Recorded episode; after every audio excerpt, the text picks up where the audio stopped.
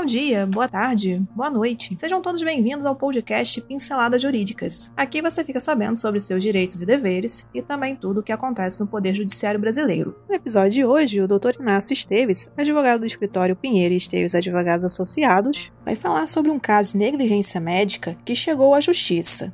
O hospital foi condenado a indenizar paciente de forma vitalícia. Então aumente o som e boa audição.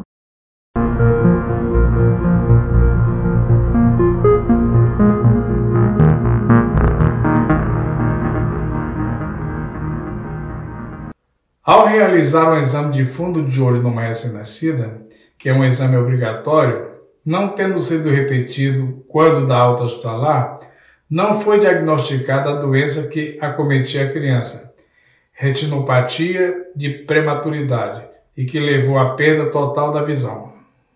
É uma conduta irregular do hospital que acarretou a perda da visão da filha de um casal que nasceu prematura.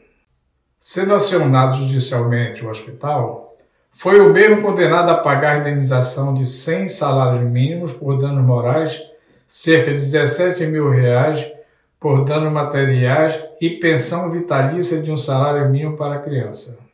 Recorrendo ao Hospital Público de Marília da sentença, foi esta confirmada pela Segunda Câmara de Direito Público do Tribunal de Justiça de São Paulo, nos votos do relator desembargador Renato Del Bianco, que afirmou ter o laudo pericial comprovado o nexo de causalidade entre a conduta do hospital e o dano da criança.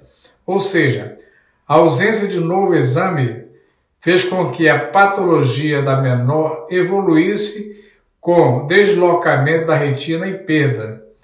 E por isso é devida a pensão vitalícia pela redução permanente da capacidade de trabalho da demandante ainda que menor de idade.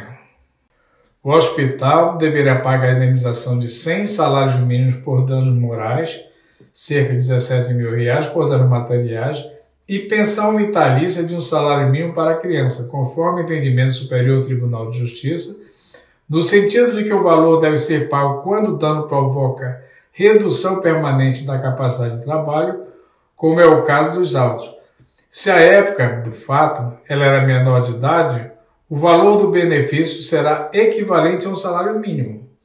E por hoje é só.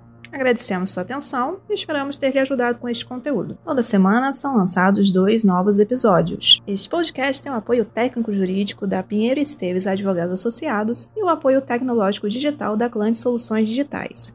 Para conhecer mais, os links estão na descrição. Até o próximo episódio.